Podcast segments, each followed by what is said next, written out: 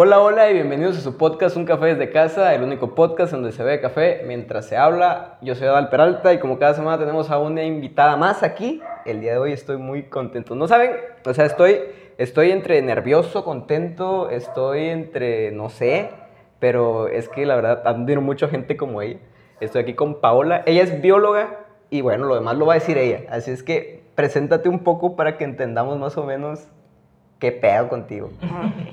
Preséntate otra vez. Este, pues nada, yo soy Paola Liévano, eh, como ya me presentaste, estudié biología. Digo, todavía no tengo el título de bióloga, ando pues, en, en planes de, pero, pero ya acabé la carrera.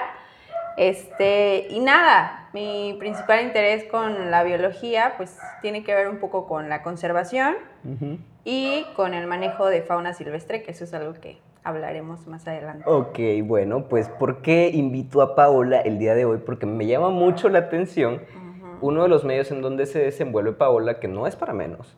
Ella eh, trabaja un poco en la conservación de la selva lacandona aquí en Chiapas. Ve nomás que, que, que de, mira, de cierta forma, eh, yo te mencionaba hace un ratito, to- creo que todos de chiquitos quisimos ser biólogos. O sea, yo veía a Sabu Mafu, ¿sabes? Y era como, quiero ser uno de los hermanos Krat, o sea, ¿sí? Sí. De pronto veías al cazador de cocodrilos y quería hacerlo. ¿Cómo surge eh, esta idea de ser bióloga? ¿Cómo, cómo empieza toda la aventura? Ok. Pues yo eh, al principio quería ser veterinaria, la verdad. Quería estudiar veterinaria.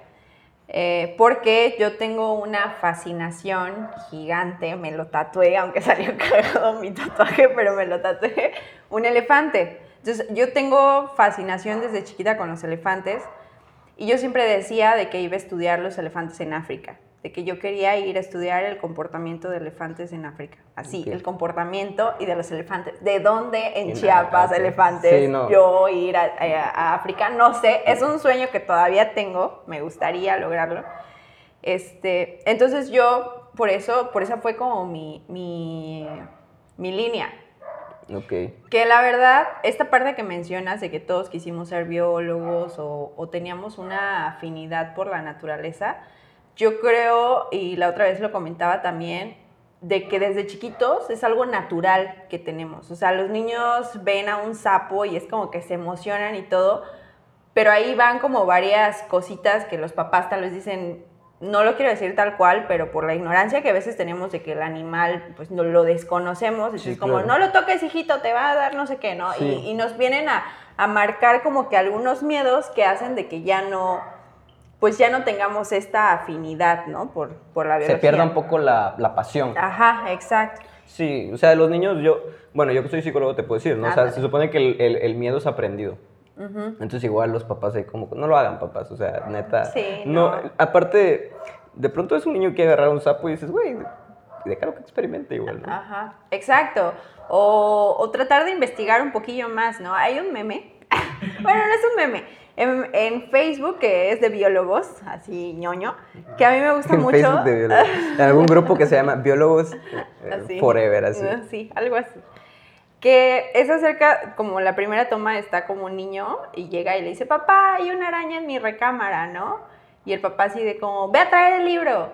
Y todo pens- todos pensarían como, pues, el libro, pues para darle, Para ¿no? matarla. Pero no, lo empie- le empiezan a identificar y, y le dicen, ah, es una araña así, así, así, así. Y al último hasta le agradecen a la araña, así de, gracias por el labor que haces en la conservación. O sea, es algo Sí, está- ñoño. No, pero está Pero bonito. Está chido, está, bonito. chido, ¿no? De que los papás se, se dispongan a hacer esto, ¿no? De De cierta que forma se involucren de manera positiva. Exacto, porque así también ellos le pierden el miedo a...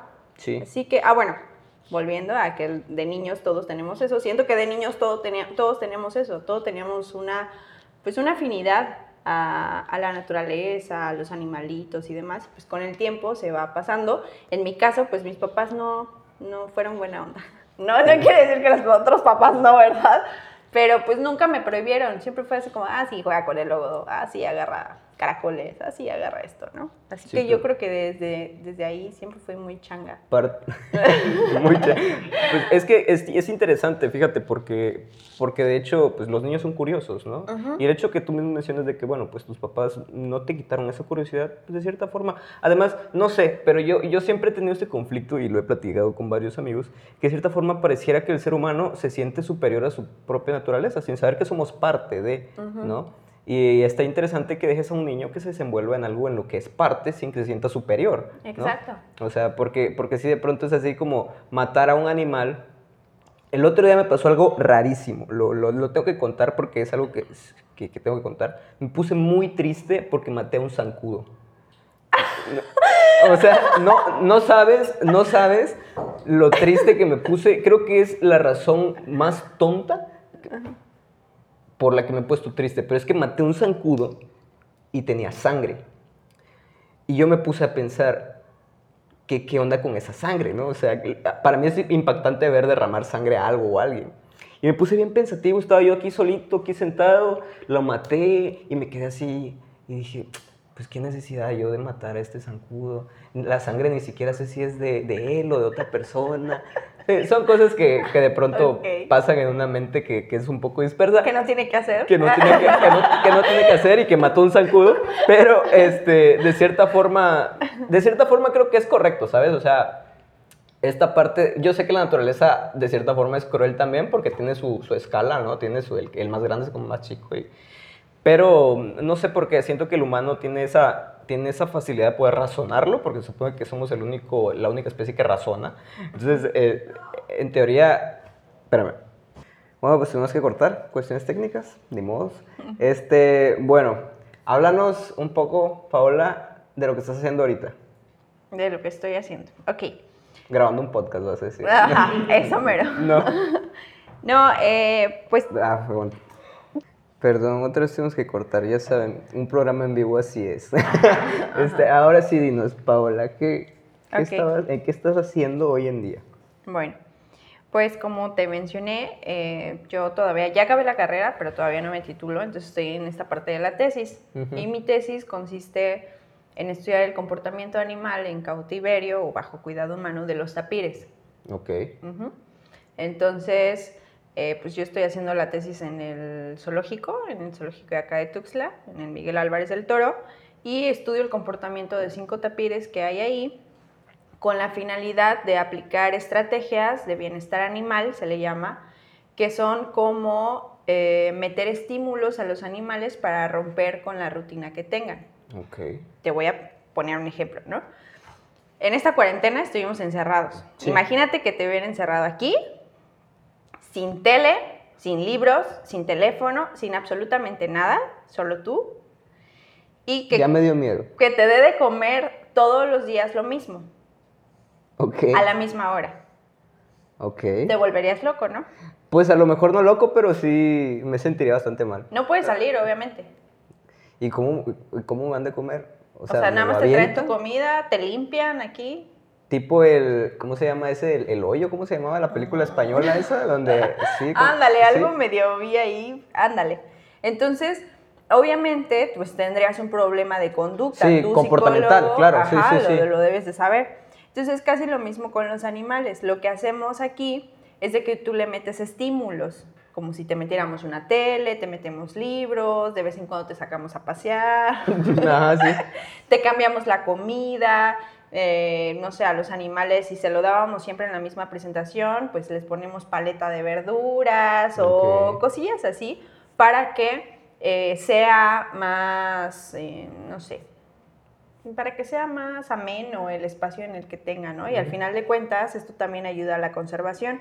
Además de que el enriquecimiento ambiental, que es esta estrategia de bienestar animal que yo trato de implementar con los tapires, eh, también va con la parte de algo que se le llama condicionamiento operante con refuerzo positivo, que es un entrenamiento con fines médicos para los animales. Y esto, además de que nos ayuda a los zoológicos porque los animales se dejan tomar muestras de sangre, se dejan hacer ultrasonidos, revisar los dientes, todo bajo su voluntad, ayuda también a la parte cognitiva del animal. Entonces, bueno, eso es lo que, lo que hago hablando de la tesis. Y aparte estoy como asistente de un proyecto eh, de cocodrilos, que es ahí en donde he tenido la oportunidad de ir a la selva lacandona. Este, de un proyecto con cocodrilos, que es como un, monitor, un monitoreo para ver cómo están las poblaciones de cocodrilos en el río de, de, la selva lacandona, en la parte sur de la selva. Sí, yo, yo de pronto platicamos hace un ratito y con todas tus historias ahí en la selva. ¿Cómo es? ¿Cómo es la selva lacandona? Porque te decía, uno, uno tiene esta idea de, yo me acuerdo, pues, el dibujar la selva lacandona y el mejor dibujo se gana un viaje y todo esto. Y también con otras visitas de, de falsos aquí personajes que, que, nos han dado igual y, información más de morbo, que platicamos eso también, que, que completamente informativa. ¿Cómo es realmente la experiencia de estar como investigadora, de cierta forma, en la, en la selva lacandona? Ufa, es como tú dices, lo dijimos al principio, es un sueño a veces ser biólogo, ¿no? Y poder ya tener el contacto y ver la imponencia, porque realmente la selva impone, o sea, los árboles imponen, los animales, los sonidos, las pisadas, todo lo que puedes ver en la selva, estar en el río, es algo que impone. La primera vez que yo estuve ahí me tocó de que cuando se hace el monitoreo con cocodrilos es en la noche. Entonces estás en la noche en un río, vas en una lancha, todo oscuro obviamente porque ahí no hay este, como asentamientos humanos. Entonces yo iba en el río y vi hacia arriba de repente y el cielo estaba pero estrellado así no había ni un solo espacio en donde no habían estrellas. Veías el polvo de estrellas, así. Yo en ese momento me sentí tan bendecida que dije, aquí puedo morir, me vale, me vale, en este momento me este puedo morir. Alguien tráigame una pistola porque, es el momento. Me siento así extasiada por cómo estaba el cielo, por la selva tan imponente que me rodeaba, por ir en un río, yo nada más pensaba y decía, Jesús, pensar de que por este río nadan tapires, por este río nadan jaguares, por este río yo también estoy viva porque al final de cuentas el agua que también viene aquí me, llega a mí de una u otra forma.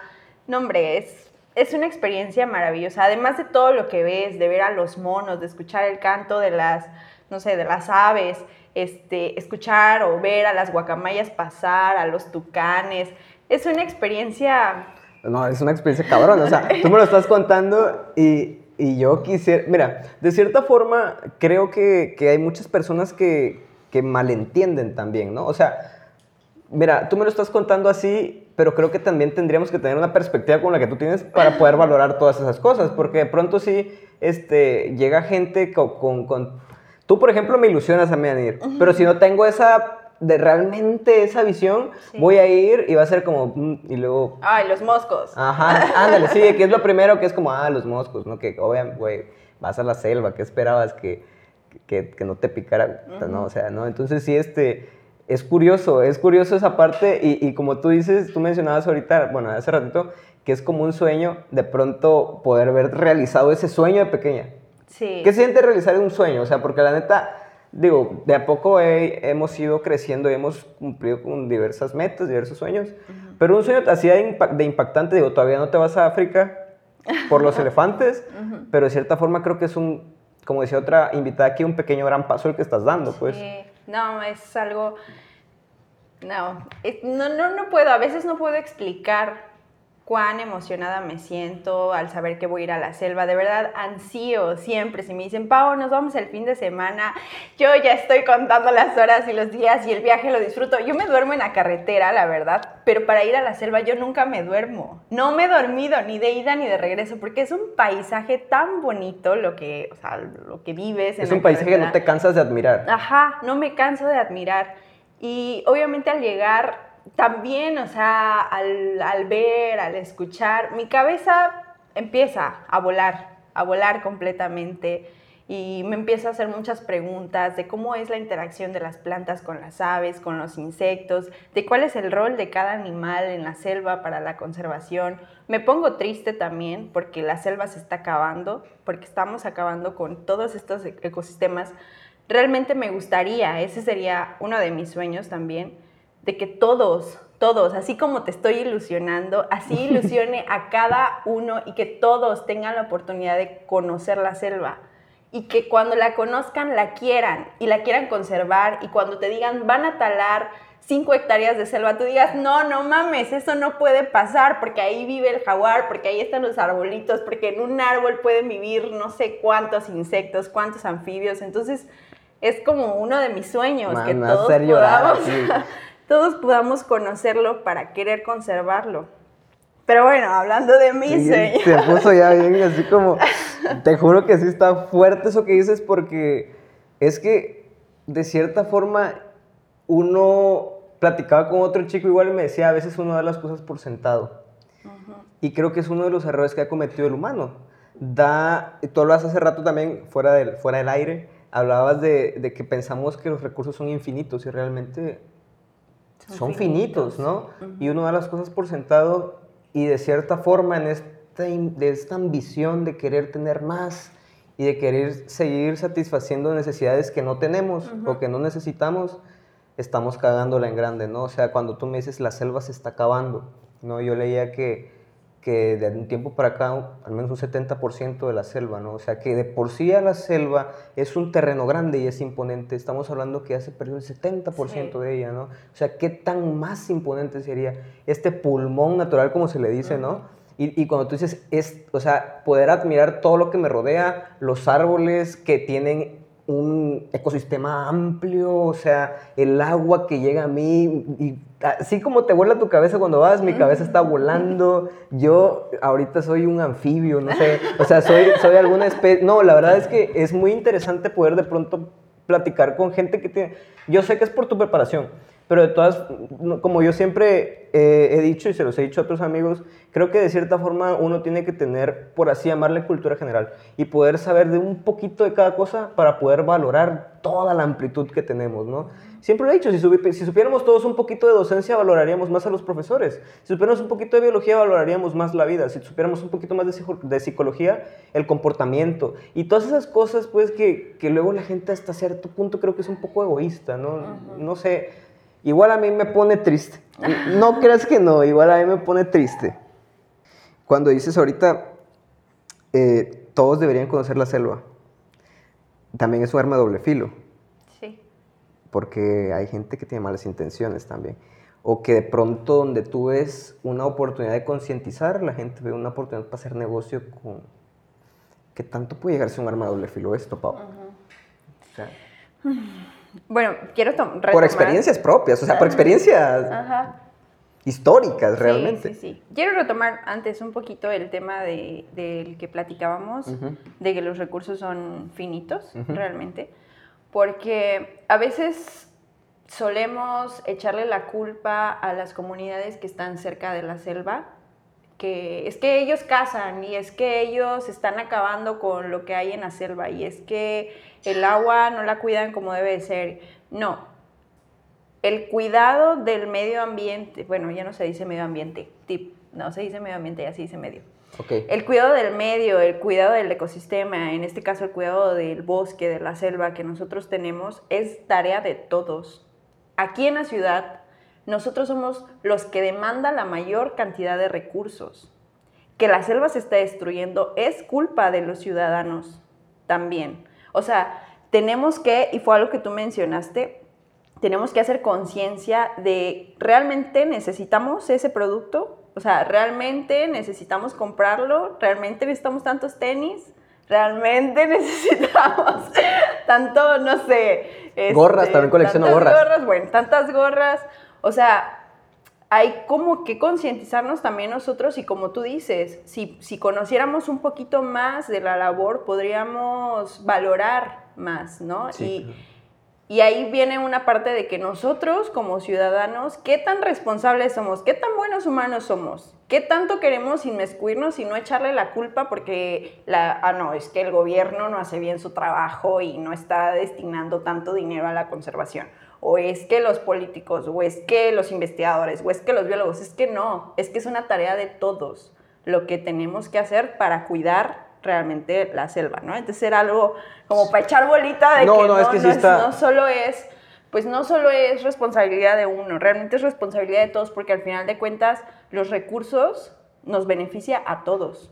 Sí, y yo, yo, bueno, igual esta parte, ¿no? Al principio yo, yo te platicaba eh, en este momento en el que uno deja, deja de, de, de sentirse parte de la naturaleza.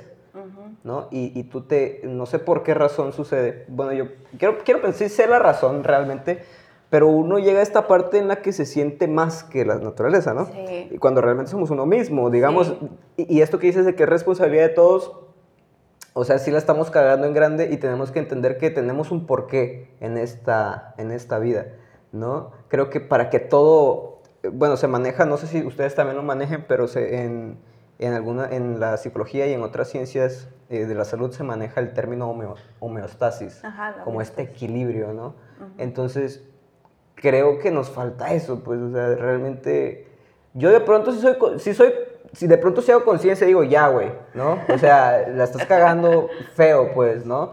Sí, pero pues, desafortunadamente, y esa es otra de las cosas, los seres humanos somos seres influenciables también, uh -huh. y vivimos en un medio que, que te hace, o sea, sé que es responsabilidad de cada uno y que al final de cuentas cada uno tiene la decisión, pero de cierta forma el medio de, te va orillando a cometer mamadas, pues entonces sí es cierto, y, y, concuerdo un chico contigo con la parte en la que dices, es responsabilidad de todos, pues. Uh -huh. Pero, pero de, de, pronto sí, no sé, me siento. Yo sé, así. yo sé, es que también, o sea, vivimos ahorita en la ciudad, a cada rato vemos estereotipos de estereotipos de personas, de mujeres, este, de hombres, de que si tienes este teléfono eres la persona más chingona del mundo y si te vistes así también y la la la la la, o sea, estamos bombardeados de muchas cosas del consumismo, es la verdad. Y ahí me voy a meter en temas como No, está súper chido, rollos, está bien. ¿no?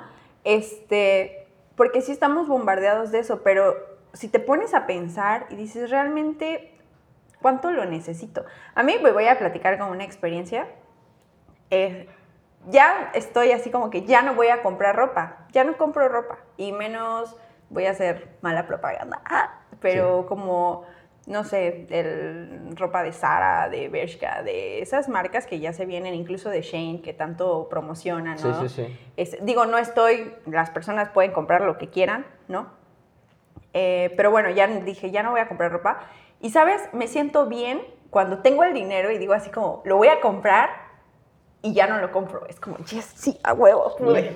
O sea, ¿puede contenerme? Sí, sí, sí, ajá. O sea, y gano. Al final de cuentas nos ayuda a la economía, porque me pongo a pensar y digo, a ver, Paola, ¿realmente lo necesitabas? O sea, ¿realmente lo necesitabas? No, no lo necesitaba, punto.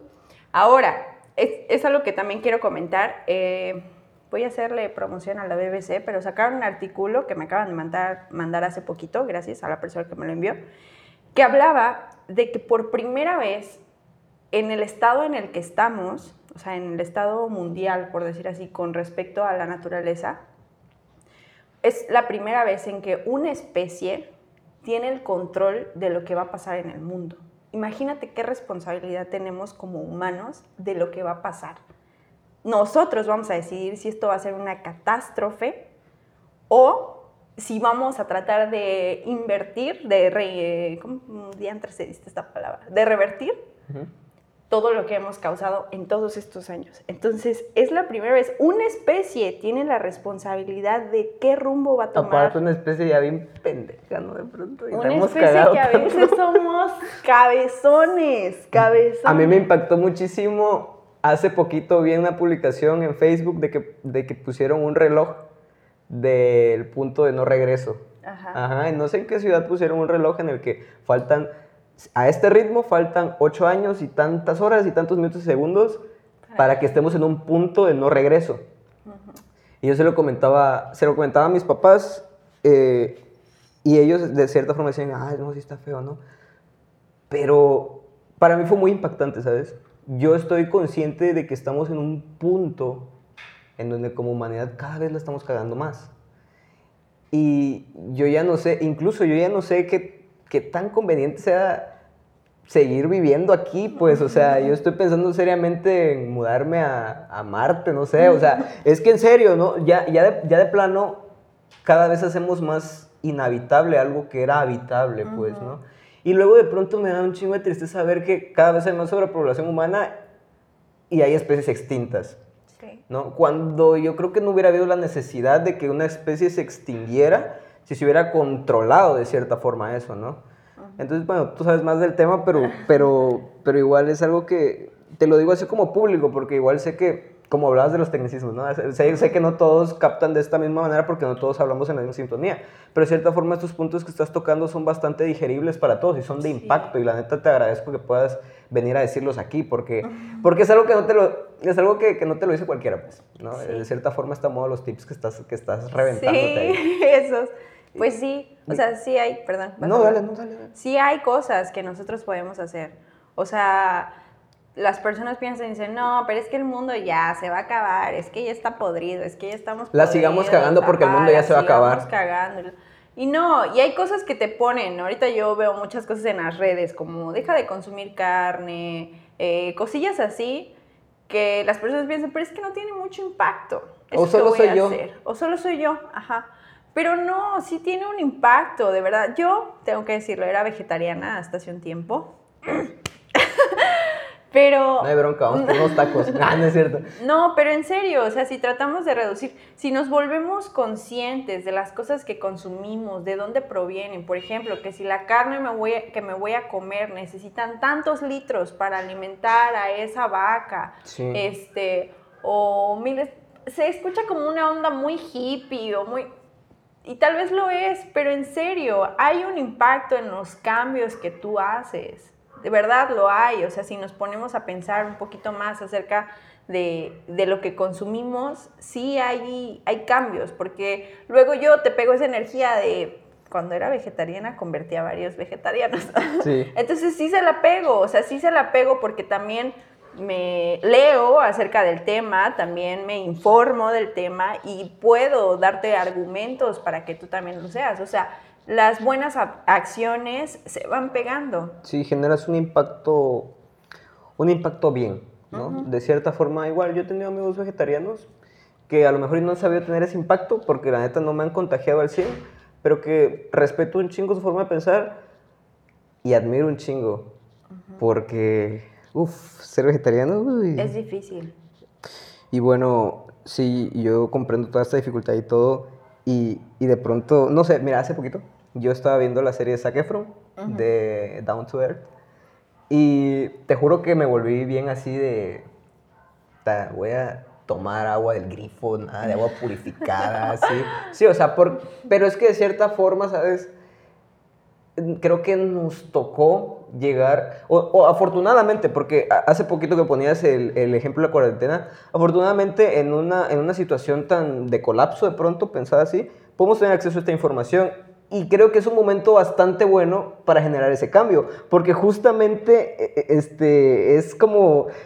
Siento que la cuarentena, y no sé si todavía la banda no lo capta bien, pero siento que la cuarentena es el ejemplo perfecto de que estamos colapsando, pues. ¿no? O sea, siento que eh, el COVID y, y, hace poquito, y ahorita lo estamos platicando justamente, ¿no? De, de toda esta onda de cómo se, se, cómo se creó y toda esa mamada y todas las teorías conspirativas de pronto que salen que, que, es desinformar a la gente, ¿no? Entonces yo creo que más bien es un momento y, es algo que igual en algún capítulo del podcast lo decía cuando hice una edición especial de cuarentena en la primera temporada, es un momento para, para crear conciencia también, ¿no? O sea, hacer cosas a lo mejor que no te habías arriesgado a hacer, arriesgado digo, porque pues la neta es que es algo que está al alcance y es un momento perfecto para que este tipo de información llegue a la banda que, que está cagando, pues. Sí. Afortunadamente, afortunadamente tenemos esta oportunidad, sí. ¿no? Entonces, no sé, de pronto es muy interesante escuchar todas esas cosas que dices. ¿Qué piensas tú, por ejemplo, de, de esta parte de la cuarentena? Ok. Bueno, sí, es del COVID. Ajá, del COVID. Es una, es una cosa que tú lo mencionaste, que está, es algo muy oportuno llegó al momento en el que estamos colapsando, como tú lo dijiste, y estamos colapsando por nuestra culpa. El COVID es algo que se ha manejado. No soy experta en el tema, porque no lo soy, porque hay expertos en el tema y por eso a veces no me animo a hablar de temas en donde no conozco mucho, porque tampoco la quiero arruinar. Pero se dice mucho de que el COVID vino por los murciélagos, ¿no? El, el coronavirus, el SARS-CoV-19, viene por los, por los murciélagos y que según ahí vino por una ruta de los pangolines y luego llegó por el mercado chino, ¿sí, no? Por el mercado chino al humano y la, la, la, y la, la, la. Aunque hay muchas teorías también que hablan de que fue diferente. Entonces, es una realidad de que en los ecosistemas, de que en la naturaleza, existen demasiados virus y demasiadas bacterias. Ajá, existen. Los animales son portadoras de una cosa que nosotros desconocemos completamente. Los venados tienen un chorro de bacterias y virus, y los jaguares, y los tapires, y todos los animales, ¿no? Pero tú mencionabas un poco acerca del equilibrio hace rato. Hay un equilibrio también en la naturaleza que hace de que esos virus y esas bacterias se mantengan en ese lugar y que no lleguen a los humanos. Pero todo eso se está saliendo de control porque el humano cada vez está invadiendo más estos ecosistemas, estos lugares. O sea, estamos perdiendo esta barrera biológica porque al final de cuentas la naturaleza es una barrera contra esos, esos virus, esos intercambios de virus y bacterias que pueden haber. Así de que sin duda el COVID no va a ser la primera pandemia que nosotros vivamos si seguimos a este paso. Espera, no. No, de verdad, si seguimos a este paso, o sea, van a salir más y más y más y más enfermedades que nosotros desconocemos completamente, porque estamos rompiendo el equilibrio. Estamos rompiendo el equilibrio de la naturaleza. Es, para mí es impresionante algo que le llaman bosques vacíos. Los bosques vacíos son lugares en donde hay vegetación, pero ya no existen mamíferos grandes. O sea, ya no hay pumas, ya no hay venados, ya no hay jaguares, ya no hay... ¿Y qué pasa con, cuando ya no hay estos? Entonces ya no hay quien se coma a los pequeños mamíferos como los roedores, ¿no? Las ratas.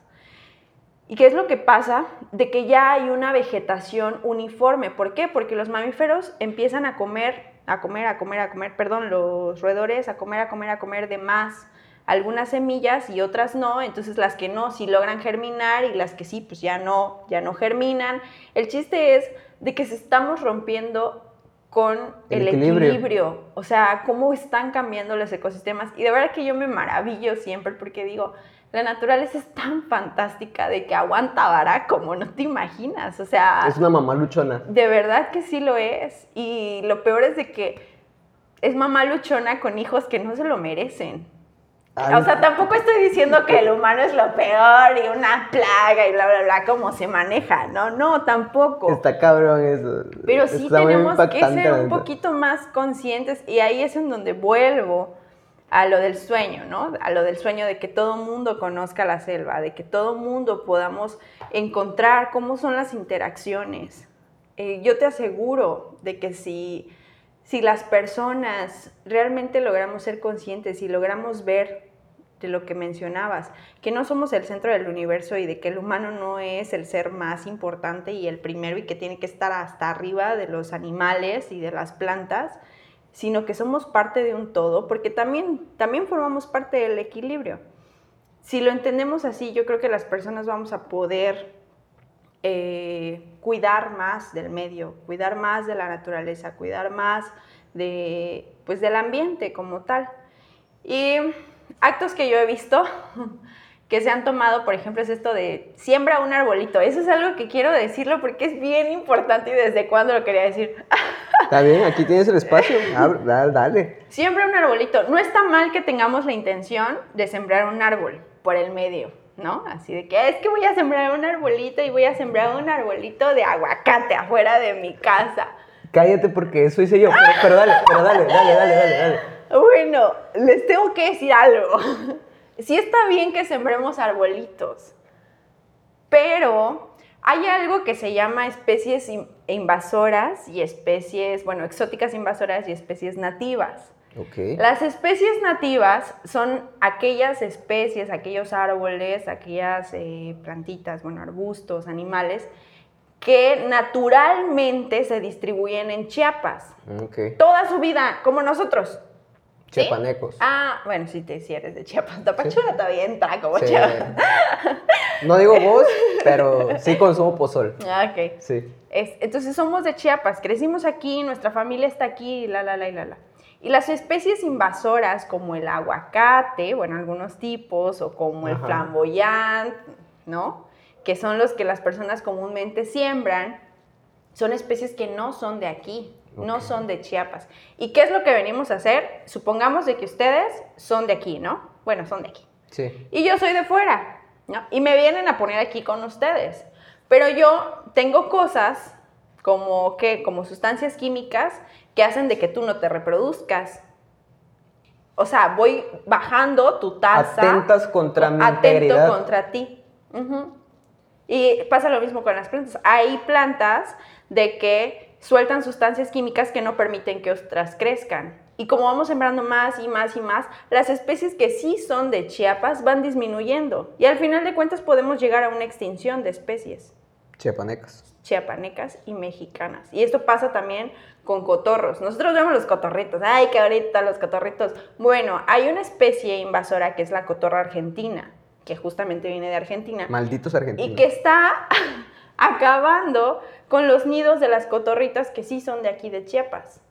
Entonces, gente, por favor, cuando sembremos sea que- un árbol, no está mal sembrarlo. No, no, no, sí, yo creo. Pero veamos si ese árbol es de aquí, es de Chiapas, y cómo va a contribuir ese árbol. To- es- eso te iba a decir, tomar en cuenta qué tanto me va a contribuir, ¿no? Mm, Exactamente. Porque es algo que no pensamos. Yo acabo de sembrar un aguacate. O- No, no acá afuera, pero No, no. digamos, mi abuelo tiene un, un sitio donde tiene diversas plantas, diversos arbolitos, diversas cosechas. Y yo nunca había plantado un árbol en mi vida. Te juro que sentí tanta emoción por plantar ese aguacate. Pero fíjate que desde ahorita ya, ya empiezo a hacer, digamos, esta conciencia. El aguacate que sembré es un aguacate yucateco. Desde ahí no es de Chiapas, pues. Ujú. Es cabezón el aguacate, es yucateco. Sí, es cabezón. La neta, sí. Y este, yo lo planté y justamente hace rato le estaba enseñando a mi tía una imagen de cómo va el arbolito. Como tú dices, no está mal, ya plantaste No, el no está árbol. mal, tampoco es para No, que lo vayas a matar. No lo voy a matar, no, es mi hijo. ¿sí? Ok. Se llama Pablo. Le puse Ok. nombre porque tiendo a ponerle nombre a las cosas. Ok. ¿Sí? Este, pero realmente sí, ahora con lo que tú me dices, sí me causa ruido lo que Pablo puede llegar a hacer con las especies de ahí, ¿no? O sea, sí, porque es que es la realidad. Es que como lo planteas está bastante interesante, ¿sabes? O sea, yo nunca me había puesto a... No, es más, no sabía que habían cotorritas argentinas, pues. Sí, Sí, hay o sea- argentinas aquí. No, me imagino una cotorra así de, che, vengo a Ajá. extinguirte. ¿Sabes qué? Hablando de cotorros, perdón, es un tema No, dale, también. cotorreemos. Todos los cotorros, pericos, loros, guacamayas de México, en sí toda la fauna que es de aquí, la nativa, no la podemos tener. Ajá. Es muy común de que tengamos cotorros en nuestras casas. Ok. Y no se puede, es ilegal, lo tengo que decir. Es una tradición que las abuelas, que las tías, que las primas lo tengan, ¿no? Sí.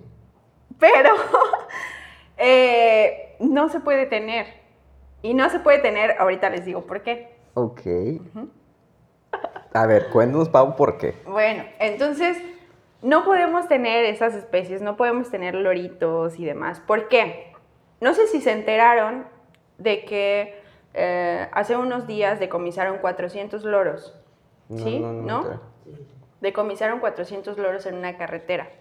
Las personas que te venden los loros, los pericos, lo que hacen es entrar a- ¿Al hábitat? al hábitat, destruir sus nidos y agarrar los polluelos. Y así como te agarro, así te meto en una bolsa, ¿eh? No voy a tener el cuidado porque tú estés bien. Eso es, eso es uno del por qué no debemos de tener, ¿no? Es Porque- como trata de personas. Ándale, es algo así.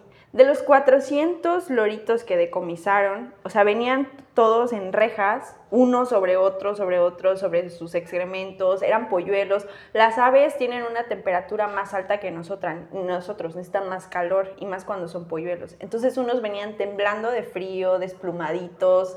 Imagínense de que los están sacando. O sea, es tráfico ilegal lo que se está haciendo. Entonces, para empezar, el loro que compres, Una, que es ilegal tenerlo No, no voy a porque comprarlo, es, nativo, ¿no? A partir de hoy, cero. Ajá, Está sí. bien. Una es por eso, otra es por las condiciones, o sea, los están sacando de su hábitat, no pertenecen a las casas, no pertenecen a jaulas, ajá, estamos contribuyendo. Como estamos comprando eso, estamos contribuyendo a que las personas saquen más. Otra, les damos pésimas condiciones. Es la verdad, los loritos no solo comen manzanita y no solo comen, no, ni semillas de girasol, es malísimo porque tienen mucha grasa y les lastima el hígado. O sea, realmente nos interesemos por lo que estamos eh, comprando, por decir así, porque es muy común, de verdad, es muy común de que en las casas de las abuelitas hayan loros y hayan Sí, pericos es muy y común. demás. Sí, mi Eh, tía tiene uno. Sí, digo, y mi abuelita tuvo también, y las abuelitas casi siempre tienen, ¿no? Porque Sí. es algo que nosotros vimos, abundan, y no sabemos de que estaban en, en, ¿cómo se llama? Que es un tráfico ilegal, además de que están en peligro de extinción, todas las especies, las guacamayas, los loritos, los, los comunes, los que son, se llaman Amazon albifrons, que son como el nombre científico, este, todos, todos están en peligro de extinción, ¿y cómo? Porque nosotros los llevamos a eso, por el saqueo de nidos. Entonces, Y si dejamos de comprar, el tráfico deja de existir. sí. Ah, Y les voy a decir eso. El tráfico de especies es el que es el tercer lugar a nivel mundial que más dinero da. El primero, ¿cuál es? Obviamente las El- drogas. El narco, ajá. El segundo es la trata de personas y el tercero es el tráfico ilegal de especies. Jaguares, guacamayas, tucanes, tapires, la verdad no desconozco mucho cómo está el tráfico de tapires, este, pero sí de, de especies, de serpientes, de reptiles, bueno, de lagartos, de anfibios.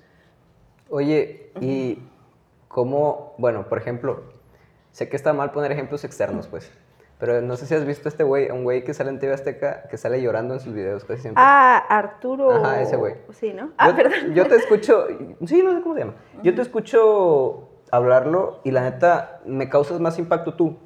Nada en contra de, de Arturo, pero a- conmigo no genera un impacto verlo llorar siempre. ¿no? Claro. O sea, esta es la forma real de, de dar una información, ¿no? O sea, la neta es que yo estoy asombrado, estoy maravillado, tantas cosas que, o sea, es que en serio es un mundo de información que, que, que, que hasta cierto punto tenemos al alcance, ya con las redes, por ejemplo. ¿no? O sea, yo es lo que de pronto le digo a, a- a mis amigos que están empezando a generar contenido, o incluso yo que estoy empezando a generar contenido. Por eso es que traigo aquí a gente que, que, se los he dicho, que aporte, güey, ¿no? O sea, el escucharte hablar a ti nos deja un aprendizaje a mí, a Lalo que está aquí presente también, no lo ve en cámara, pero pues está aquí. Este, y es que la neta es impactante, ¿no? No sabes, en serio, en serio no sabes. ¿Sí?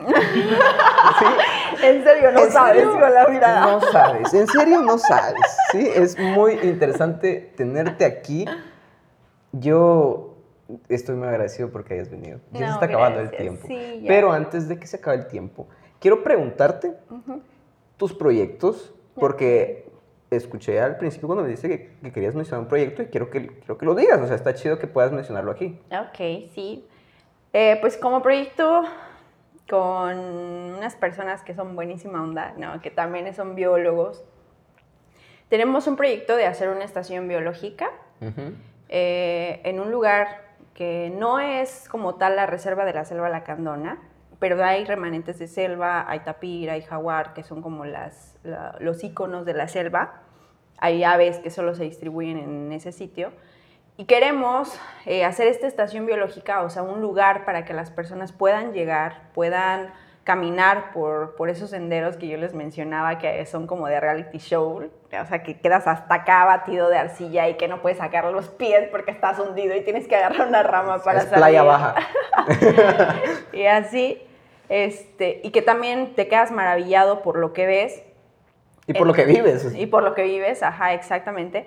Entonces, es esta estación que estamos haciendo. Todavía no, no estamos en redes sociales porque estamos como planeando bien todo para poder lanzarlo. Se pretende llamar Estación Incilius. Ok. ¿Es una Este- exclusiva para mi podcast entonces?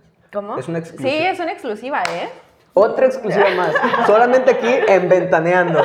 Sí, ajá. Sí, este, entonces en donde queremos que la gente pueda llegar y lo que pretendemos es de que realmente hagamos conciencia en las personas, que puedan conocer la selva y que podamos entender cuán importante es de que mantengamos estos lugares, que conservemos, que queramos conservar, conservar realmente esto. Entonces es un, es un lugar en donde ustedes pueden llegar, este, es exclusivamente una zona de acampar, acampamos en, en el lugar y de ahí hay los recorridos y todo. Digo, llegamos a un pueblo, acampamos en un pueblo y todo, y se hacen todos estos recorridos, se hacen pláticas también con la comunidad, platicamos entre nosotros, o sea, es como algo entre pasarla bien, obviamente, pero también ver, tener esta visión de... es pues, como un retiro.